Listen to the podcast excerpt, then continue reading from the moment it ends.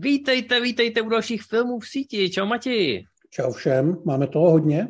To říkáme Uvidíme. vždycky, ale... Uvidíme jako, spíš jako no. Ale je to, je to pravda, teď se toho prostě děje tolik.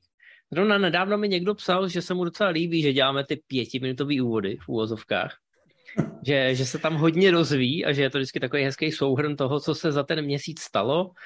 Ano, zabírá nám to už skoro půlku relace a jsme tak vždycky pravidelně přes hodinu. Na druhou stranu vy si to zasloužíte, takže jsme si samozřejmě na dnešek taky na úvod připravili takovou malou stať. Asi jste si všimli, že se teď všude šetří. Nejen teda na VOD, ale doba je krušná, ale u VOD to teď platí dvojnásob, protože Wall Street otočila tím kormidlem a zatímco předtím se říkalo, hele, naberte si co nejvíc těch předplatitelů, čím víc předplatitelů každý ten kvartál budete mít, tím víc vám budeme fandit a tím vyšší budou mít vaše akcie cenu. Takže se furt všichni honili za tím, aby měli pokud možno co nejvíc předplatitelů, aby dohnali ten Netflix.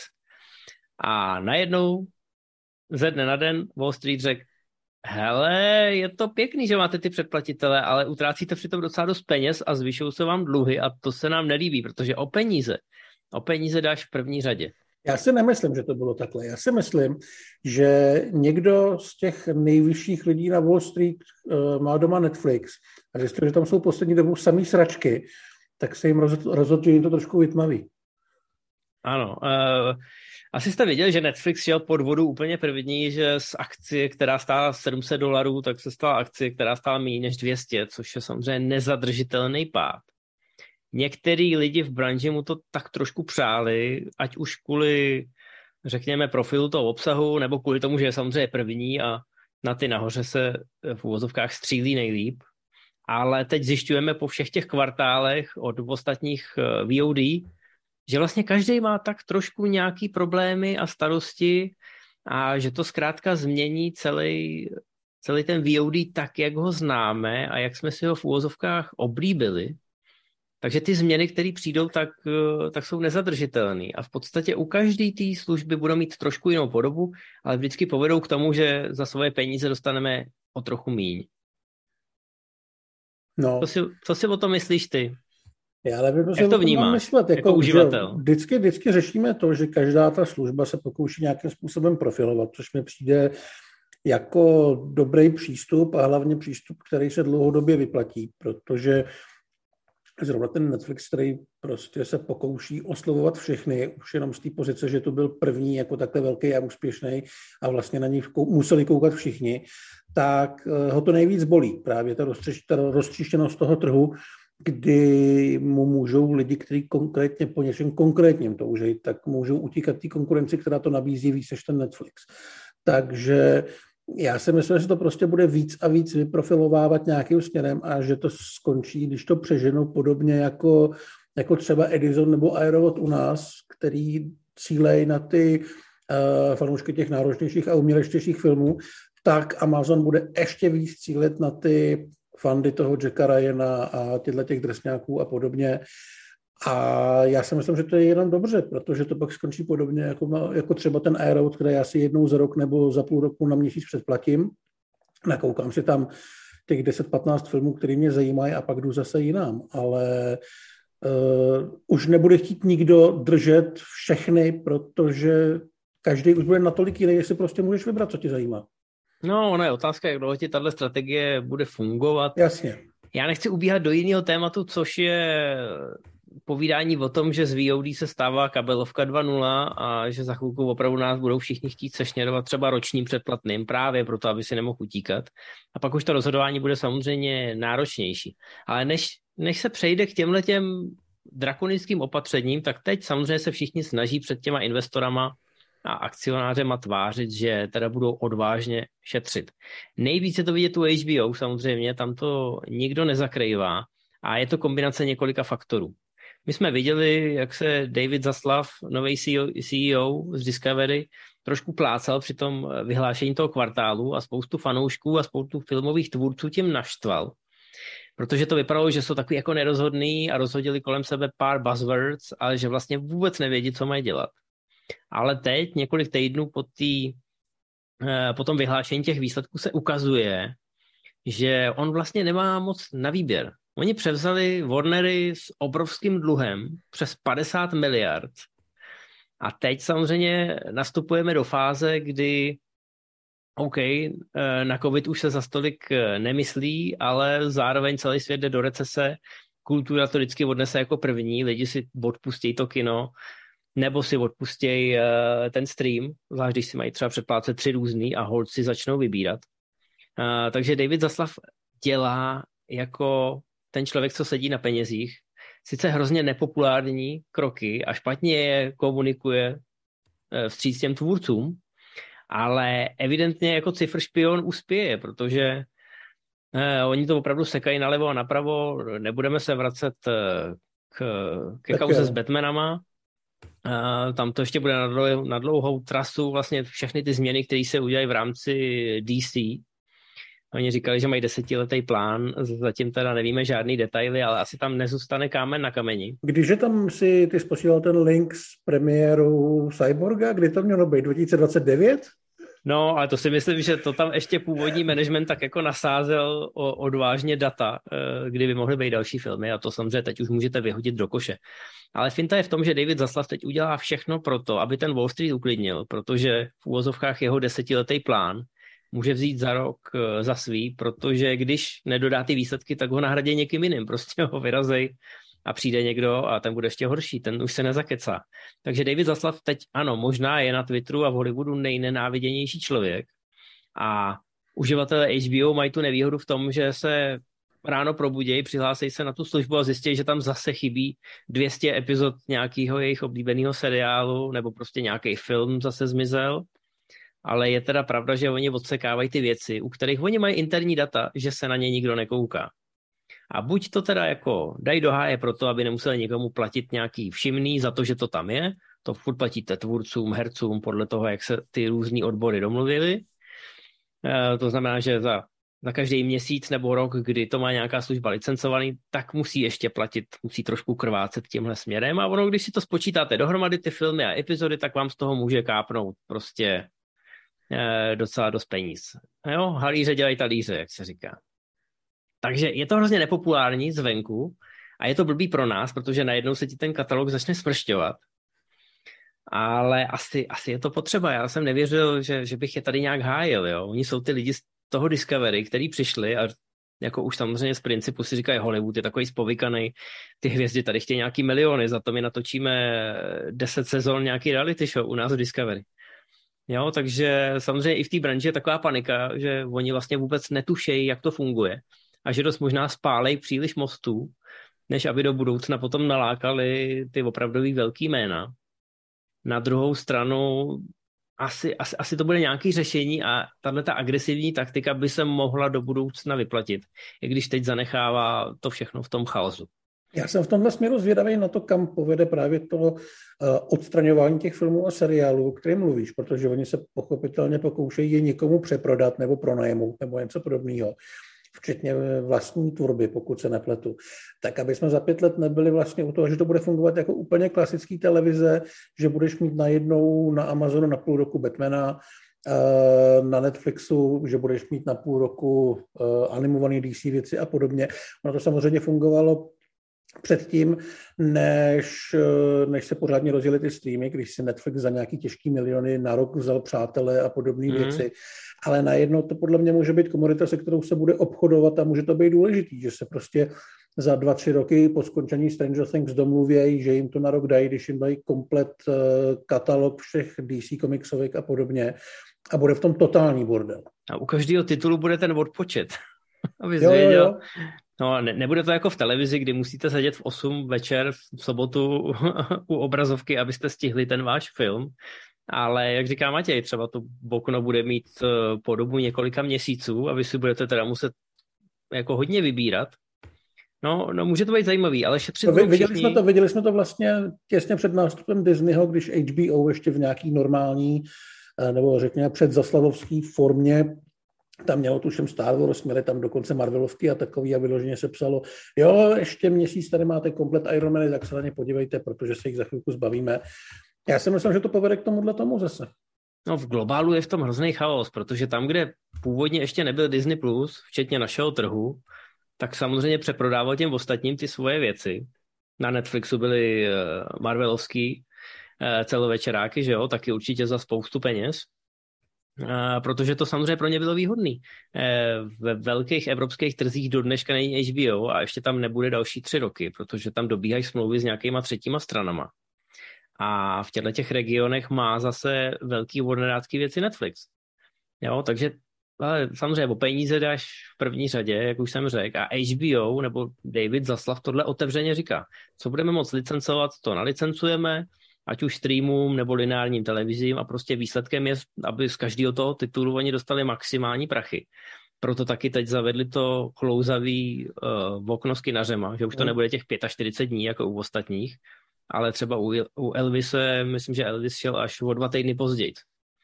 Jo, to znamená ne 45 dní, ale 60. A říkali, že to prostě budou dělat individuálně. Když budou mít film, který má úspěch v kinech, tak ho tam podrží trochu díl. Dává to smysl. Proč no, ne? výsledkem je, že už si samozřejmě nebudete moc spolehnout na to, že v tom svém katalogu najdete to, co jste tam našli včera. A jestli, jestli jsme se naučili na Netflixu za těch, já nevím kolik, sedm let, že to takhle funguje, že prostě ten katalog je čím dál tím větší a obtná a hromadí se, tak tyhle ty roky už asi skončily. Netflix se taky občas zbavuje některých věcí, ale dělá to podstatně nenápadně. Já měl, já měl spíš na mysli to 45-denní okno, protože si opravdu nedovedu představit, že normální člověk, který rád kouká na filmy, ale neživí se tím, že by si opravdu v kalendáři zaškrt, kdy bude na Disney plus nový Thor. A jestli přijde o 14 dní později, je mu reálně úplně jedno si myslím. Jo? Takže eh, tohleto, tohleto nějaký machrování, už to bude za 45 dnů a už to bude za 30 dnů a takovýhle, tam to je každému fakt jako úplně furt. No, to si nemyslím, ale jako, když ti řeknou, že za těch 45 dní ten Thor určitě bude, no tak prostě na něj do toho kina nepůjdeš, když už je tři týdny po premiéře a říkáš si, že to už vydržíš. Ale když nevíš, že si to bude za 45, ale třeba za 90, tak už si řekneš, že ale nebudu čekat půl roku. Já tě chápu, ale fakt si myslím, že tohle je věc, kterou řešíme my, já vím. neřešej. No, že to a naši není, posluchači, není jo, naši posluchači jsou proaktivní, víš. Je na tvoji ruky, naši posluchači. No, jenom chci říct, že teď se ten celý svět mění, celý se to otáčí z náma. Každá ta uh, platforma na to samozřejmě reaguje po svým. Netflix má paradoxně velkou výhodu. Za prvý ty jeho akcie jsou teď nízko pravděpodobně to bude i dobrá investiční příležitost. Takže oni budou za chvilku růst tím, že to lidi budou nakupovat, protože Netflix jako jeden z mála už se dostal do těch plusových čísel provozně. On na těch uživatelích už dokáže vydělávat a pravděpodobně se to teď ještě zlepší s tím nástupem toho předplatného s reklamou. A oni už udělali ty chyby, udělali jako první, takže oni už eh, mají třeba rok, dva náskok, kdy vědí, že to, že rozhazovali peníze plnýma hrstma do všech stran, že to byla asi blbost. Takže teď trošku skrotnou. V ostatní služby, už jsme si říkali HBO, mají taky svoje starosti. Disney Plus hrozně moc vystřelil uživatelama, ale trošku přitom čítoval, protože nakoupil práva na kriket v Indii a získal v Indii skoro jako třetinu veškerých svých předplatitelů. Problém je, že tam to předplatný je hrozně nízký musíš brát ohled na kupní sílu obyvatelstva. Takže oni z něj vůbec nic nemají. Tam prostě ta marže je skoro nulová. Myslím, že je méně než dolar. Takže teď to vypadá, oni schválně ty práva na kriket eh, jako nezúčastnili se té aukce, kde to letělo úplně do miliard. A teď pravděpodobně, jakmile jim ten kriket skončí, tak jim jako odplaví jim to třeba 10-20 milionů předplatitelů. Ale jim to asi vyhovuje, protože to jsou no. ty lidi, ze kterých nic neměli. A vyhovuje jim to, že Wall Street teď řekl, hele, OK, přijdete o předplatitele, to je asi blbý, ale pokud to znamená, že váš provozní zisk naroste o několik milionů, respektive miliard, tak to my zase rádi uslyšíme. Jo, takže teď, teď, teď, to bude jako, teď to bude fakt zajímavý, no. A, ale skoro mi připadá, že někdy bychom mohli filmy v síti dělat každý týden, protože teď se toho fakt děje šíleně moc.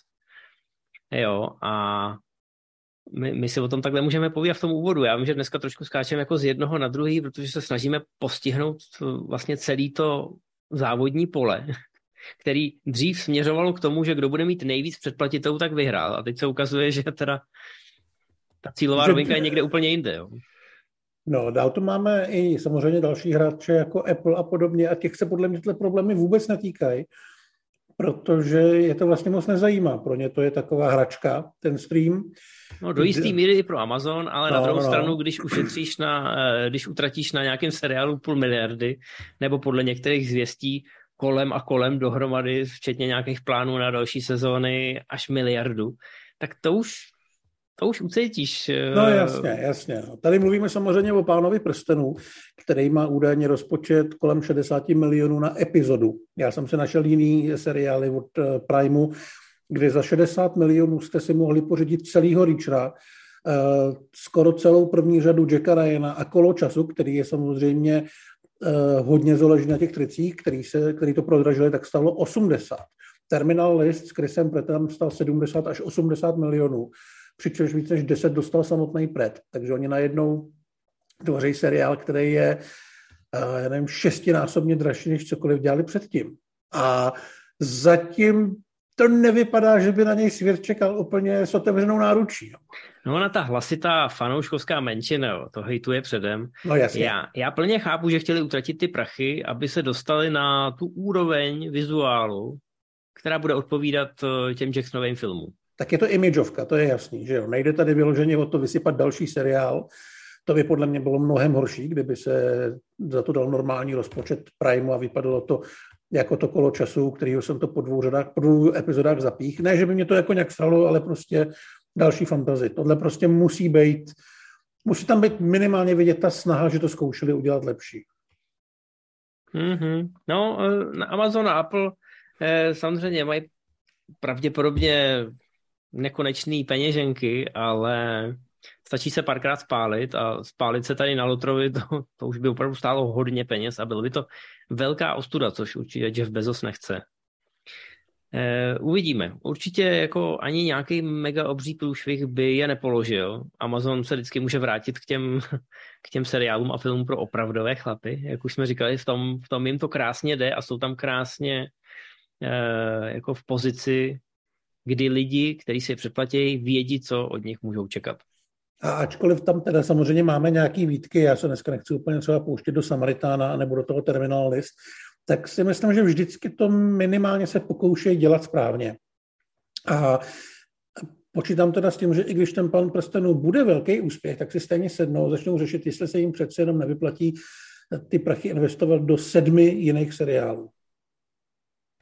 Hmm. No, ale hele, jak jsem si, je, jestli nějaká poenta z toho našeho dneska opravdu pingpongování úvodního, tak ta, že teď vlastně nikdo neví. Jak říkám, vzala se ta cílová rovinka, posunula se někam úplně jinam a všichni teď trošku panikaři, rozdížejí se kolem sebe, škrtají na všechny strany a celý tenhle chaos má jednoho vítěze. A to je Sony. Sony si před pár lety jako se takhle rozlídli po, eh, po tom startovním poli a říkali si, OK, tak my asi závodit nebudeme. My asi chvilku počkáme. Japonci jsou prostě opatrní. My si počkáme, jak se to vyvine. A nakonec teda žádný svoje VOD nespustili a dneska eh, drahou zkušeností Warneri zjišťují, že to vlastně není až tak úplně blbý nápad. Eh, licencovat ty věci na všechny strany podle toho, kdo jim eh, zaplatí nejvíc. Takže podívejte, Sony všechno licencuje, hraje na všechny strany, teď má jako krásnou smlouvu s Netflixem a jde do toho s nulovým rizikem. Ona nemá nějakou platformu, která by kvůli blbým číslům za kvartál potopila uh, ceny akcí. Ona nemusí poslouchat uh, nářky uživatelů, že jim to prostředí furt padá, nebo jim se jim to spouští se špatným jazykem. A lidi zkrátka jdou tam, kde je zrovna Spider-Man, nebo Uncharted, nebo další věci. Ten katalog té Sony není tak nějak obrovský, ale vždycky se tam urodí nějaká velká hitovka, která stojí za to, ať už některý VOD, nebo Amazonu, iTunes, Google Movies, tam, kde si ty filmy kupujete jednorázově, eh, kde si to zkrátka vyplatí si s tou Sony sednout ke stolu a vytáhnout ten balík. A tady zrovna u těch komiksových, který dělá Sony, i když to je Venom, který jakože není Marvel, i když dělá, že je, tak tam si myslím, že je obrovská výhoda právě v tom, že to Disney ho tam podle mě prostě bude chtít. Myslím Spidermana, Venom teďka na HBO Max, aby si ho ty lidi mohli pustit po těch Avengers, protože ho prostě budou chtít vidět po tom, co ho viděli blbnout v těch Marvelovkách, takže tam ta vyjednávací pozice Sony pro tyhle ty největší, nejdražší filmy je opravdu luxusní a oni podle mě z toho musí vytáhnout úplně šílený peníze, že tam se pohybujeme v jednou tak velkých částech, než u klasického blockbusteru, jako je třeba Uncharted. No a kdo ví, jestli Paramount a Universal je časem nedoplní, protože se jim nevyplatí mít ty svoje VOD, který zatím, zatím hrajou druhý housle. Tam samozřejmě je těch faktorů ještě mnohem víc, zase si o tom třeba povíme za měsíc, ale teď se začne v následujících letech lámat chleba a bude to taková ta hra, kdy eh, hraje hudba a na place je méně židlí než lidí a když ta hudba přestane hrát, tak eh, si každý musí sednout, jinak půjde z kola ven. Tak uvidíme, uvidíme, jak to dopadne. No, ale půjdeme na klasické typy, máme tady toho docela dost. Uh, začneme na Netflixu, kde jsem našel, že tam je velmi povedená 90 věc, krycí jméno Donny Brasco. Taková ta super gangsterka, která není tak super jako Kmotr, nebo třeba jako zjizvená tvář, takže se málo kdy objevuje úplně na vrcholu těch žebříčků, ale já ji mám moc rád, protože je taková civilní, Al Pacino tady hraje gangstra, ale takového třetiřadýho, který se ujme mladého Johnnyho Deppa, začne ho trošku zaučovat a přitom netuší, že Johnny Depp eh, dělá pro policii nebo pro FBI, tak se nejsem jistý. A vlastně a dostat za mříže ty nejmocnější. A přitom tam vzniká nějaký opravdový přátelství, který potom samozřejmě malinko se dostane do problému, když se ukáže, kde je pravda. Točil to Mike Newell, který dělal, tuším, eh, Ohnivý pohár Harryho Pottera, nejhorší film z té série. No co si budeme říkat, je to zdaleka, zdaleka je to nejlepší právě, film právě, no. Dělal Princes Perzie, ale tohle je opravdu dobrý, je to takový civilní, takový správně špinavý, výtečně zahraný a najdete to na Netflixu. Pokud ještě to neviděli, seznamu, se podívejte. Ještě k tomu seznamu filmu, který byste si od Mikea Newella ne, neměli pouštět, přidám lásku za času cholery. To jsem slyšel, že je strašně směšný. To je, no, se směju, jenom o tom mluvím, ale taky hořce pláču, protože jsem to musel vidět. Ne, to, tohle je výborný film, nevím, co se tam tenkrát stalo, ale je to skvěle zahraný, jsou tam výborný dialogy, je to takový pomalejší, a zkrátka do toho gangsterského žánru to tak jakoby nepatří. Mm. To, je to něco jako seznamte se Joe Black, taky nepatří do romantických komedií, protože je to takový divný a jiný. Ale takovým tím super způsobem, kdy čím, čím víc ten film vidíš, třeba s nějakým odstupem let, tak ti víc se ti nějak líbí a seš rád, že existuje, protože rozbíjí tu tradiční formu. Takže děkujeme, Majku. Aspoň jednou to vyšlo. Co Dobrý, no, hele, já jdu na Disney+, Plus. Podívej se, jo, dřív jsem byl Netflixák, že jako vždycky lidi říkali, no ten Ames, ten na tom Netflixu no, je úplně Vařený. Hlavně říkal já, protože jsi vždycky zabral nějakou Netflixovku a já jsem potom musel probírat ty ostatní služby, které tady tehdy nebyly a doufat, že něco najdu na HBO. No jo, no, teď jsem Netflix odhlásil, už jsem tam všechno viděl a teď teda jako budu ten Disney Plus fanboy. Už je mi to takový trapný, ale prostě občas se tam objeví klenot, o kterém se nedá nemluvit a tentokrát ten klenot, už jste o něm možná slyšeli, protože v naší novinářské branži to hezky zašumělo. Eh, zvlášť u lidí, kteří byli zvyklí si kupovat DVDčka kvůli bonusovým materiálům a audiokomentářům. A teď je mrzí, že tyhle věci eh, nám VOD sebrali, protože disky už skoro nevycházejí a na VOD tohle to chybělo. Jenom jednou za čas se objevil třeba nějaký dokument, ale nic, nic jakoby konzistentního. A Disney Plus, kromě toho, že teda tyhle ty věci dělá. Jestli si si všimnu, u velkých Marvelovek a u velkých uh, Pixarovek třeba, tak vždycky vyjde nějaký jakoby dokument. A občas hmm. jsou to i docela dlouhé věci. Dlouhý pohledy do zákulisí a myslím si, že to je cesta, jako kterou by se to mělo ubírat, protože ty lidi, když to budou mít vedle sebe, tak už si na to kliknou. No to zkouší i Netflix to, občas u těch velkých věcí. I kdyby je to původně nezajímalo, no, ale myslím si, že Disney, to, Disney tomu dává tu péči, kterou si to zaslouží, jo. A řekneš nám teda, na co by se měli lidi podívat? Ano. Ti víš, že mám rád tyhle ty eh, široký úvody, ale měli byste se podívat na Light and Magic, což je takový krásný dobový pohled do zákulisí vzniku ILM, Industrial Light and Magic. Začíná to Eh, obdobím před Star Wars, kdy opravdu Lucas dal dohromady, protože mu došlo, že za ty peníze tu jeho vizi žádný ze stávajících trikových studií neuskuteční. Navíc mu eh, na každý jeho nápad říkali, my vůbec nevíme, o čem mluvíte a vůbec nevíme, jak bychom to mohli udělat. A když dostával samý takový odpovědi, tak logicky jako Thanos si řekl, musím to udělat sám. A normálně opravdu vytahal z těch různých studií trikových, vytahal lidi, kteří byli trošku odvážnější, ale byli třeba na nižších pozicích a nikdo je neposlouchal. A tyhle lidi zase znali nějaký amatérský kutily, nebo inženýry, nebo soustružníky, který dělali ty svoje denní šichty a snili o tom, jako měli moc rádi ty filmy a snili o tom, že by jako někdy k nějakému filmu mohli přispět. Nikdy by je nenapadlo, že by se tím mohli živit. No a takhle dali dohromady prostě jakou partu podvraťáků. Eh, vysypali, eh, vysypali na ně hrozně peněz, respektive Lukas, a řekl jim, já potřebuji tohle, tohle a tohle, nějak to vymyslete. A tyhle lidi to opravdu jako museli vymyslet. To není jako dneska, že prostě někomu zadáte, že má v počítači v nějakém programu, který už všechno umí postavit 20 eh, metrového draka.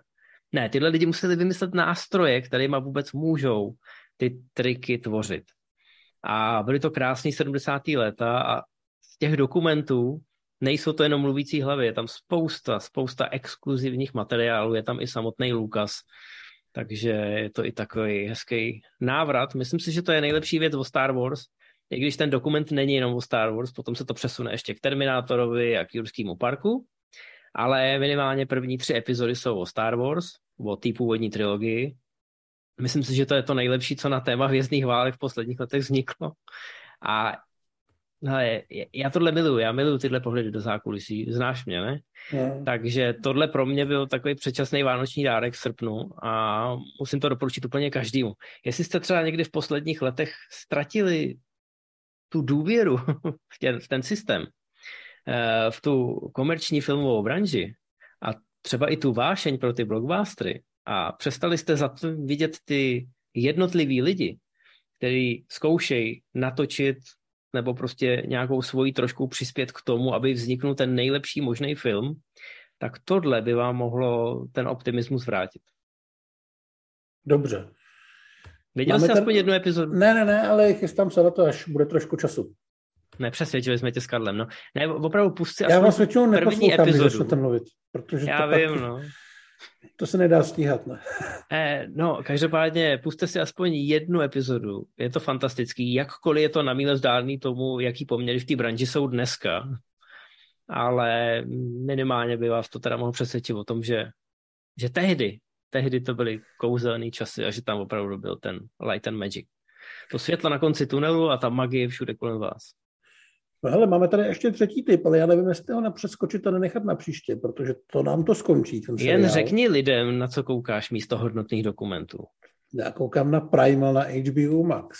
Eh, druhá sezóna se chýlí ke konci. A je to animák, který dělal Gendy Tartakovsky, který dělal Hotel Transylvány, anebo seriál Samurai Jack a vlastně se o něm mluví jako o jednom z nejzajímavějších tvůrců animáků pro dospělé diváky. A tohle teda je pro dospělé diváky. Fakt to nepouštějte dětem, protože jinak vás čeká jako hodně dlouhý období nočních můr. A je to vlastně o přátelství takového nějakého kromaňonce nebo pravěkého člověka, který přišel o rodinu, kterou mu přežili dinosauři a tyrannosauří samice, která přišla zase o vejce. S tou historií se tady nakládá tak jako opravdu velmi volně, jo, že tam jsou, tam jsou prostě bytosti, které se nemohly reálně někdy setkat. Každý díl má 20 minut a je to v podstatě o tom, že ti dva někam přijdou a někoho musí totálně rozrubat. Je to strašně brutální.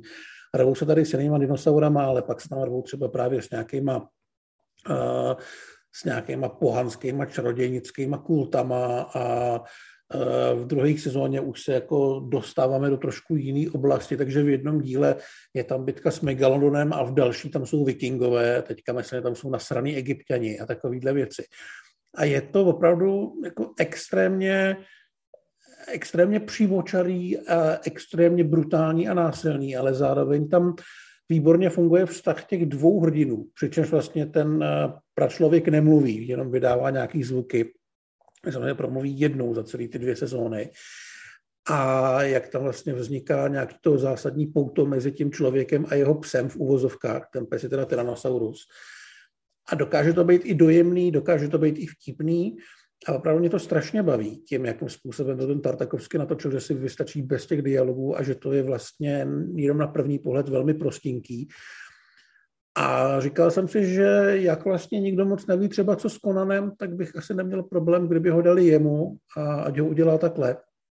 Protože je ten audiovizuální styl, který na pohled vypadá poměrně jednoduše a možná až dětinsky, tak má svoje kouzlo. A musím teda říct, že mě to fakt chytlo, že to je velmi odvážný i na streamy, i na uh, Warnery, který se jinak takovýhle věcí úplně nebojí a že se to velmi užívám. Tak si to užívej, než ti to David Zaslav zruší. No, ne, Zrovna jsem... tohle je podle mě věc, kterou bez problému prodá. Já jsem viděl jednu epizodu teda, která se eh, z toho seriálu trošku vymaňuje a ty jsi mi doporučil. A teď se budu muset asi po tvém monologu pojat i na ten zbytek. No. Zní to zajímavě. Tu epizodu, co jsem viděl, ta je naprosto úžasná. A, no, až ji uvidíte, tak pochopíte, proč se liší od toho zbytku. Tak, eh, jdeme na ty typy, které nás čekají v měsíci září. A začneme filmama. A začneme hned takovým filmem, který vypadá jako film. Vypadá jako velkofilm, jako něco, co byste si pustili v tom kině. Eh, kdybyste to neměli na Disney Plus hnedle z kraje. To znamená 8.9. to je Disney Plus Day a protože jako se chce tato služba ukázat v tom nejlepším světle, tak kromě toho, že mám pocit, že ve stejný den má premiéru ten Thor, ano. tak ještě dostaneme tady Pinokia, což je hvězdně obsazený nový film Roberta Zemekise, ve kterým překvapivě Tom Hanks eh, je z masa a kosti.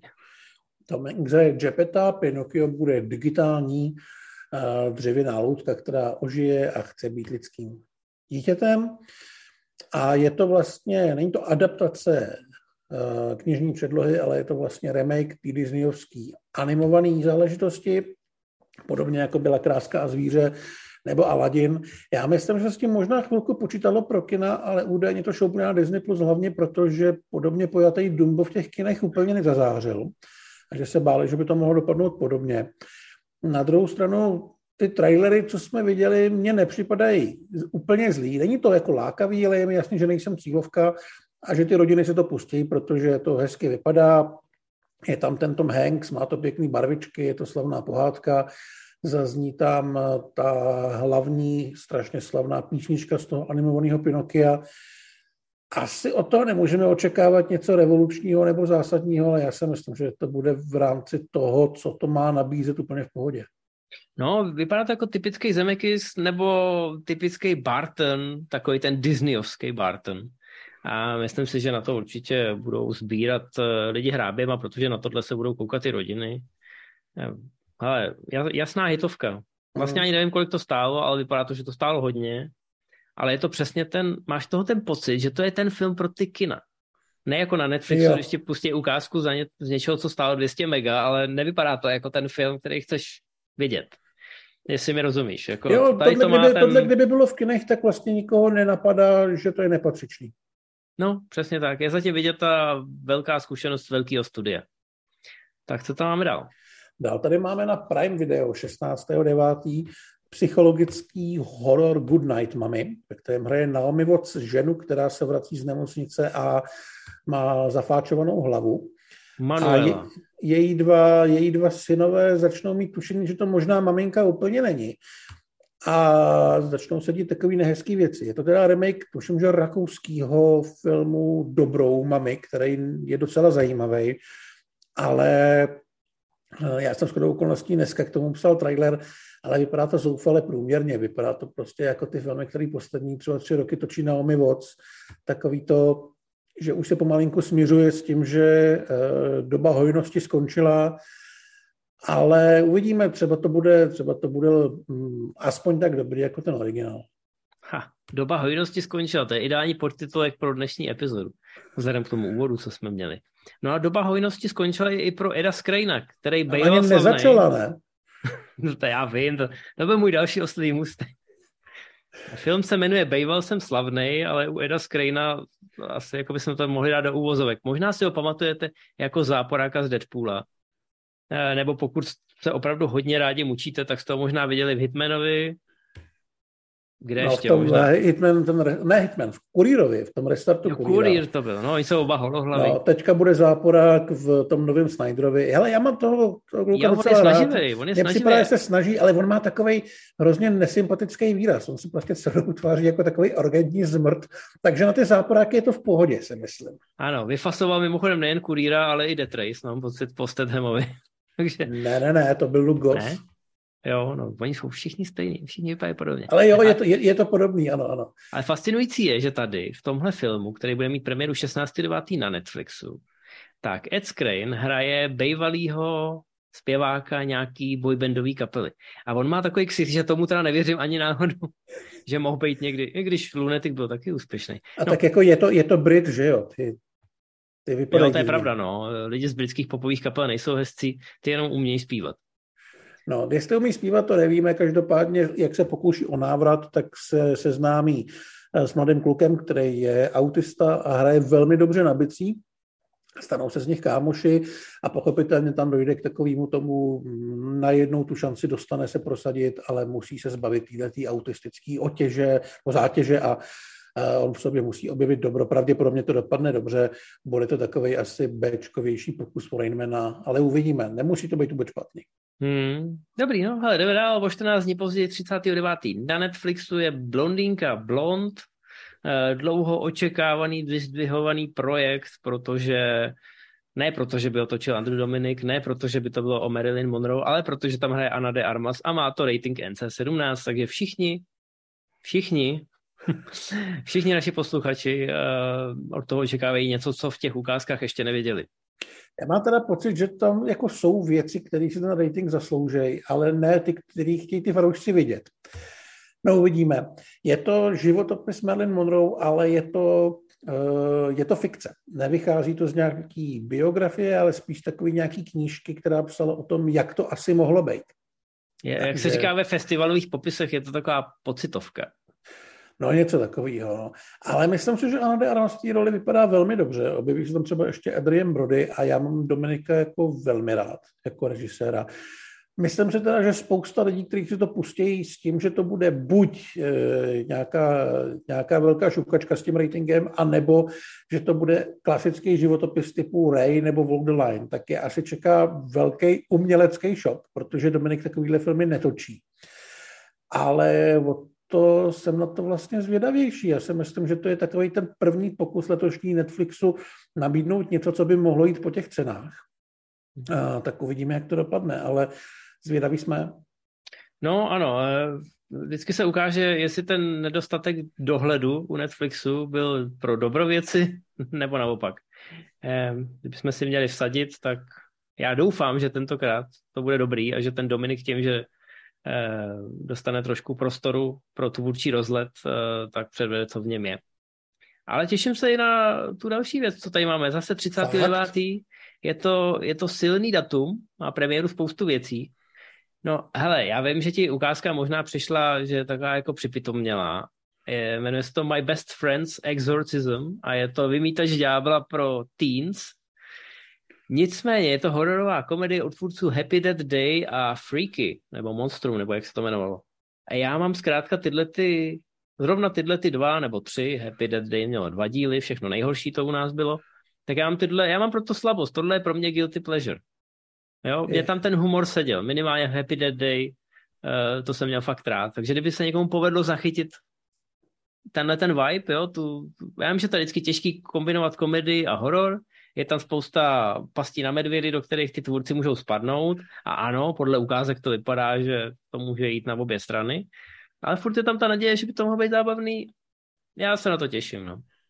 Já si teda myslím, že Happy Death Day je opravdu dost špatný film a že ten člověk, co ho režíroval, je velmi špatný režisér, což potvrdilo i Freaky. Že je člověk, co má dobrý nápady, ale za tu kameru bych ho prostě nepouštěl, protože si myslím, že s tím neumí, neumí pracovat. Tohle naštěstí režíruje tuším někdo jiný, že to je jenom od té party, ale nevyloženě od toho režiséra. Ale já jsem u té upoutávky, která není zlá, přemýšlel o dvou věcech. Odkud znám tu hlavní hrdinku, která vypadá fakt jako extrémně nesympaticky a vím, že byla v posledním texaském masakru motorovou pilou a byla tam extrémně nesympatická. A proč se to kurva odehrává v 80. letech? Jako neviděl jsem tam jediný důvod, proč to je zasazený do, do této doby, víš? O to mi šlo. Jo, že mi přišlo, že si jako sedli a řekli, ale teď je to populární, všichni mají rádi Stranger Things a mají rádi tu, tu muziku, na kterou už všichni zapomněli, tak to uděláme taky. Ale nevím, nechci na to být zlej předem, jenom uh, asi bych jako si vybral jiný film toho 39. No, asi to odpovídá to, co, to, co říkáš. Nicméně ano, pojďme o, pojďme o dům dál, 39. Tohle je asi film, na který budeš chtít koukat, a ne protože máš rád pivo. Protože na Apple TV+, Plus, kde si dávají bacha, co pouštějí do oběhu, tak poběží na pivo do první linie. E, takový zábavný film podle skutečných událostí, kdy se parta lidí v hospodě domluvila, e, když tam mám pocit zapíjeli nějakého mrtvého kámoše z Větnamu, že by se jeden z nich do toho Větnamu mohl podívat a přivést tam vzkazy od běžných lidí, těm vojákům v první linii, že jim teda fandějí a že mají jejich podporu a kromě těch vzkazů by tam mohl přivést i trochu piva. A ten někdo bude za Efron, který vypadá s plnovousem, nebo ne s plnovousem, má takový knír ale Vojta Kotek. Tak. Ale, to, řek, to se řekl správně, ano. Ale ta ukázka vypadá, vypadá, vypadá dobře, je to taky odlehčený, trošku mi to připomnělo American Made uh, s Tomem Cruisem. Mm-hmm. Že máš, máš vážný téma podle skutečných událostí, ale z nějakého důvodu je to tak nějak bizarně odlehčený a dává to smysl. Tak já jsem si u toho vzpomněl třeba spíš na než seriálový, protože si myslím, že se tady budou hodně střídat ty Eh, ty vtipný a ty dojemný pasáže, už jenom kvůli tomu, že on bude objíždět několik těch kámošů a sousedů, každýho chytne asi v trošku jiné situaci. Uh, točí to jeden z bratrů Fareliu, já teď nevím, který, ale ten, ten co točil zelenou, zelenou knihu, knihu právě. Ten takže, takže by to mohlo být celkem zajímavý. A kromě Efrona, na který jsem zvědavý, protože vlastně furt nevím, jestli má co nabídnout ve svém věku jako herec nebo ne, tak tam budou Russell Crowe nebo Bill Murray a Nevím, jestli to bude vyloženě Oscarovka. Mně to připadá zase z těch upoutávek jako poměrně dost divácká věc, což vůbec eh, nemyslím jako, jako, že by to měl být problém. Ale určitě to vidět chci a myslím si, že to bude chtít vidět spousta dalších lidí. Hele, no s tím Efronem, my už jsme to jednou řešili, že jo. já, já nevím, já, já doufám, že ho podrží, že, že ho jako... jako... Jako jo, ale kdyby tam byl třeba Miles Teller, tak jsem musel tak jako mnohem jistější. Nebo Glenn Powell. Já, já mám Efrona rád, že už od samozřejmě muzikálu ze střední, ale nedávno, taky jsme to tady asi řešili, jsem viděl takový ten jeho seriál cestovatelský na Netflixu, kdy jemu a nějakýmu jeho kámošovi zaplatil Netflix, já nevím, bambilion dolarů, aby cestovali po zemi. A to, to byl jeden z nejnaivnějších eh, cestovacích speciálů, co jsem kdy viděl. Zac Efron tam prostě vždycky vles někam do jeskyně, kde byly nějaký svítící kameny a teď tam prostě koukala, ty vole, svítící kameny, čumte. Prostě jako a Američan za hranicema, jako bylo to úplně šílený. A byla tam hrozně takových jako filozofických mouder. Co Takže jako, jako Idiot Abroad, americká verze. No ano, a jako on tam sypal moudra co, takový ty věci, co si přečteš těch eh, fortune cookies v čínské restauraci, jo? Neříkal tam takovou tu věc, já to mám teda strašně rád, a slyšel jsem to podle mě v pěti filmech za poslední rok, že každý má v sobě eh, dva vlky a jde o to, který ho krmí. Ví, víš, co myslím za píčavě? Vím, vím, no ale to určitě, já jsem neviděl všechny ty epizody, takže možná, že na to došlo. Doteď nevím, jestli to bylo míněný vážně ten seriál, nebo jestli jako to bylo, že dostali ty peníze a řekli si jako fuck this, let's have some fun and some beer. Uh, jako nevím. Vydržel jsem dvě, dvě epizody a nerozhodl jsem sám pro sebe, jestli je to míněný vážně nebo ne, ale říkal jsem si, že nevím, kam se potomhle bude jeho kariéra upínat. A jako má tohle, no, tak asi to pivo vyhrál. Hmm. Tak uvidíme. Jako já, mu, já jsem vlastně hodný člověk, takže já mu přeju úspěch. No, ale máme tady herce, i který třeba prošli si kariérou a teď na sklonku života si říkají, ještě bychom mohli něco z těch našich největších hitů vydojit. A u starých, a teď budu trošku nekorektní, jo, takže někteří lidi, ať si zacpou uši, abych nebyl zrušený na Twitteru. Některé staré herečky si právě na tom Twitteru občas přečtou, že vypadá jako čarodějnice. Jo, že už pro ně nejsou ani ty role matek, ani ty role babiček. A tady máme trojici, která, která z toho udělala svůj vlastní pitch. Máme tady Hokus Pokus 2. První film je, co jsem pochopil, asi celkem kultovní záležitost, minimálně v Americe. že u nás to vyšlo, ale že nikdy jsem neslyšel, že by o tom někdo mluvil. A je to taková hororová komedie s tím, že to slovo komedie tam je asi důležitější o třech čarodějnicích, kteří se odstnou v našem světě, začnou dělat neplechu a někdo je musí zase zahnat. A hrajou tam Beth Midler, což je paní, která byla dost populární v 80. letech, ale já jsem ji podle mě naposled v něčem viděl třeba v roce 97. Pak tam je Sarah Jessica Parker, kterou nenávidím. A, a tu třetí se nepamatuju. Katy, Katy Jimmy. Jo. Myslím. Kterou nejenom, že si ji možná ale ani někde, někde jsme ji viděli, ale No takhle, eh, celý ten příběh tohohle sequelu je v tom, že jakmile se spustili Disney Plus v Americe, tak oni tam nasypali samozřejmě spoustu toho nostalgického obsahu, který běžel na tom Disney Channelu do kolečka. A v prvních několika měsících tohle to bylo pořád v top tenu. Protože pro, pro některé lidi to byl v úvozovkách český mrazík. Jo, něco, na co koukali prostě po každý při Thanksgiving nebo něco. Prostě furt to tam takhle rotovalo a v Disney si samozřejmě řekli, aha, oslovili ty herečky, herečky samozřejmě, protože už vypadá jako, no to už jsem říkal, no tak neměli do čeho píchnout, tak si řekli, jo, prachy, výborně, jdeme do toho a pokračování bylo odklepnutý. Jako nemají co ztratit v úvozovkách. Asi to bude hit, ale asi to nebude hit pro nás. Tak, uh, jdeme dál. Tady budou taky čarodejnice. Uh, v Ohio. Jsme v už je, to teda, už je to teda seriál a jsme na Netflixu, takže musíme zase se vrátit zpátky z 39. na 2.9. No a máme tady Ďábla v Ohio. Emily Deschanel pomáhá nějaký holce malý utéct před kultem. Ona není úplně malá, myslím, že to je nějaká ubertěčka a Emily Deschanel si ji nastěhuje k sobě domů a ta holka je prostě divná. Zároveň ten kult je taky nějaký divný. A vypadá to trochu Bčkově, ale myslím si, že by to nemuselo být špatný. Asi to nebude pecka jako ty hororové seriály, který točí Mike Flanagan pro Netflix.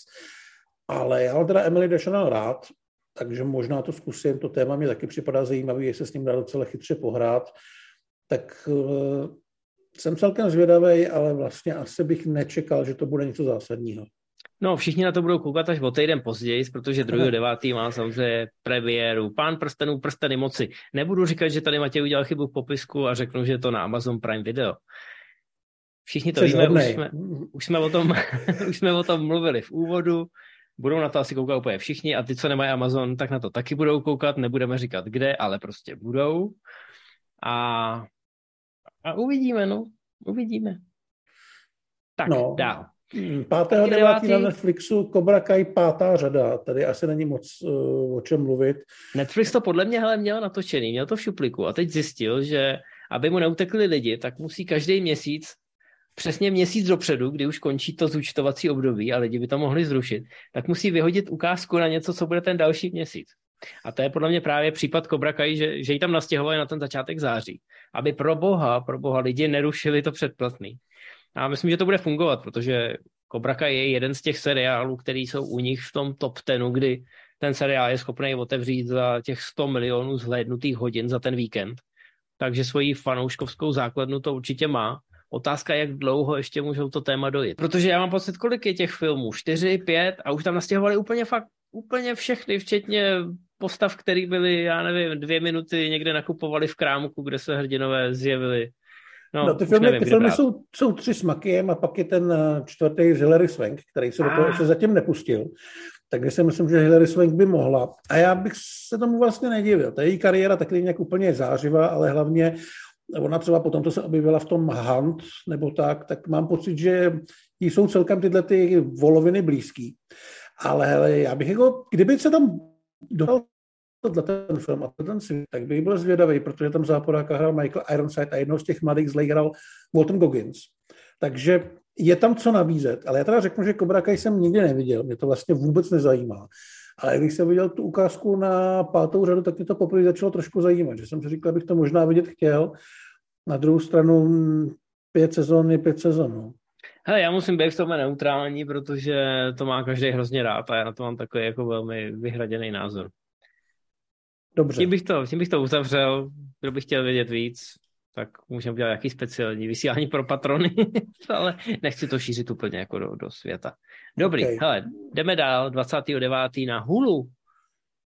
No vidíš, no. ty to tady máš. Já to tam mám to... napsaný jako, já to mám napsaný jako Hulu, protože tím, že to je Hulu, tak není jistý, že to bude, to bude Disney. na Disney+. Plus. Mm-hmm. Když už to u nás bude, tak to samozřejmě bude Disney+, Plus, ale je taky možné, že to u nás bude třeba o měsíc později, protože ten domov má seriál, který se jmenuje Reboot právě na Hulu a už jsme se minulý měsíc nebo i předminulý eh, dočkali takových nepříjemností, že ty věci vlastně u nás nebyly. Takže no, tak... uvidíme, jestli tohle bude nebo ne. Hodíme Jak si korunou. Každopádně je to o rebootu 20 let starého sitcomu, který vypadá jako krok za krokem. Aspoň ano. jsem viděl z té ukázky. Ale samozřejmě mezi těma hercema to už tenkrát trošku skřípalo a dát teď eh, všechny dohromady může být trošku starost. Pro Jasně Michaela Keegana Kie, Kie je to už druhý film, který je jako film ve filmu. Ale on to je seriál, ne? No je to seriál, jasně, ale že se to odehrává v tom zákulisí. Jo, dobrý, dobrý. Oni měli takovou tu nějakou dinosauří nebo syfoidní věc. Jo, to byl na... ten Apatou na Netflixu, to bylo no, no, no. příšerný. A to nebylo úplně přesně. Já mám, já mám slabost uh, pro tyhle ty věci, co se odehrávají v tom zákulisí, ale tohle pro mě byla trošku studená sprcha. A po ukázce na ten reboot eh, k tomu taky přistupuju spíš opatrně. Hmm, taky mě to nějak extra nezaujalo. Ale věc, na kterou asi budeme koukat, Eh, je na Disney Plus 21. září, ať to do nový seriál ze světa Star Wars, který měl mít premiéru už v srpnu, takže jsme už o něm mluvili, než ho ano. potom přesunuli, protože by vlastně šli proti hře o trůny a zároveň proti svojí šíhalk, takže by to bylo zbytečné se takhle vystřílet, takhle je vlastně čeká akorát víceméně druhá půlka hry o trůny a pán prstenů a je to vlastně seriál, který se bude odehrávat mezi třetí a čtvrtou epizodou před Rogue One. Budou tam hrdinové z Rogue One, aspoň někteří. E, vypadá to nečekaně dobře. Točilo se klasickým způsobem, ne s těma novýma technologickými udělátkama, na který spoléhá Disney třeba u Mandaloriana a podobně. Eh, a vypadá to nečekaně dospělé a temně a mluví se o tom jako o nejpovedenějším Star Wars projektu poslední doby. Takže já jsem velmi zvědavý, co z toho vypadne. Mám dokonce pocit, že nám Disney Plus nadělí hned na začátku asi tři epizody, že to nebude jenom první. A objeví se tam tuším třeba ještě Stellan Skarsgård v nějaký vedlejší roli a nejspíš i nějaký kamea právě z Rogue One. Jsi na ty posluchače hrozně hodné. Já jsem jim chtěl říct, ať si pustí minulou epizodu kde jsme o tom mluvili. No, ale tak jako, tam se třeba taky dozvíte něco víc, ale to zásadní jsem vám asi řekl. Aha, dobrý. Hele, jdeme ještě na poslední seriálový tip a to je Císařovna 29. Václave, ty jsi zase nepřipravený. Jak to? 28.9. na Disney jo, Plus no, máme víš, to sám jsem seriál Starý chlap. Starý chlap, ano. Ne, ne náhodou mám ten den svátek, ale... To je elegantní způsob, jak si říct o gratulace a No a mimochodem, dary. ten starý chlap je typická ukázka toho, že něco může mít premiéru na Hulu měsíc zpátky a pak se to objeví na Disney Plus v Evropě o měsíc později. Mm-hmm. Takže já tak, nevím, jestli jsme na to lákali minule. Na tohle jsme určitě nelákali. My jsme takhle měli problém se seriálem Psychiatr se Stevem Karelem, který zatím ještě snad premiéru českou nemá oznámenou, a s tím Mikem, s tou biografií Tysona, na kterou jsme taky museli čekat. Ale starý chlap už je venku delší dobu, už vlastně první sezóna skončila, my to uvidíme oficiálně až na konci září, 28. A je to o bývalým agentovi, který je nucený vrátit se zpátky do práce, protože ho chce někdo vykydlit, ale je to vlastně o velmi starých lidech. Hlavní hrdina je Jeff Bridges, myslím si, že nevím, jestli parťáka nebo záporáka tam hraje John Lithgow a lidi, co to viděli, tak říkali, že to je vlastně velmi podobný Bornovi, že ten Bridges i v tom svém věku tam hraje docela velkýho řezníka, ale že to malinko vyšumí ke konci, že to není úplně dotažený, ale ten začátek je opravdu dobrý, takže asi bude stát za to tomu dát tu šanci a udělat si vlastní názor. Ano, a o den později si je můžete pustit císařovnu na Netflix. 29.9. je to německý seriál o císařovně Sisi a vypadá to, vypadá to velkolepě. Vypadá to velkolepě, císařovna Sisi je u českých televizních divaček poměrně oblíbená, protože ty filmy z 50. let s Romy Schneider se vlastně vysílají občas i dneska. A já teda nevím, co to je za nějaký český fetiš, tuhle tu císařovnu žrát, ale vím, že prostě je populární, tak dostane nový seriál, který nevypadá úplně špatně, ale ani jeden z nás na to asi koukat nebude. No ta ukázka je taková, ta ukázka vypadá hezky, ale je tam spousta dronových záběrů a takový přepálený hudby v té ukázce samotný. Jo? Což mě od toho trošku odrazuje a mám pocit, že to možná ta ukázka prodává způsobem, který si to nezaslouží. Že možná ve skutečnosti ten seriál bude lepší, než ukázka naznačuje. Většinou to bývá naopak. Tak, Ale tak na počkám... německý historický seriál to je dobrý. No, počkám se na ohlasy. Hele, Němci, Němci tohle docela zvládají a na Netflixu mají poměrně slušný track record. To je pravda. Tak uh, už jdeme na ty jiný zdroje, to jsou věci, které se k nám teda určitě nedostanou zatím. Respektive dostanou nejsou, se, až se to k nám dostane jako služba. Nejsou ani na hulu.